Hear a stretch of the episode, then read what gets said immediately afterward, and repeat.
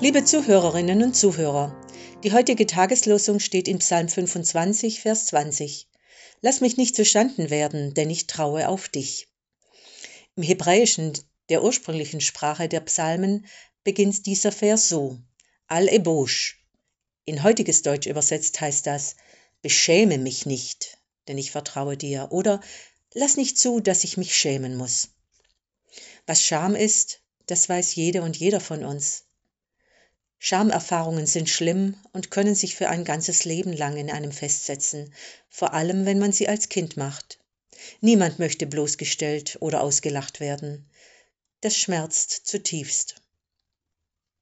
Der Beter dieses Psalms ist ein Mensch, der auf Gott vertraut und das vor den anderen auch nicht verschweigt. Er steht dazu, dass er ein gläubiger Mensch ist und er will Gott damit ehren. In seinem Vertrauen macht er sich ganz abhängig von ihm. Wer vertraut, macht sich verletzlich.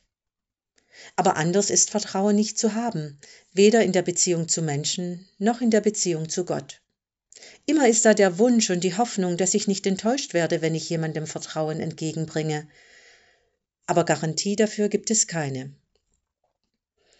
Der Beter dieses Psalms, laut Überschrift ist es David, der spricht davon, dass er zu Unrecht gehasst und verfolgt wird und er bittet Gott um Bewahrung.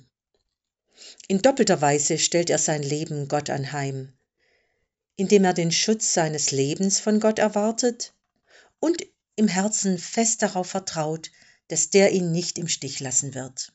Leib und Seele vertraut er Gott an.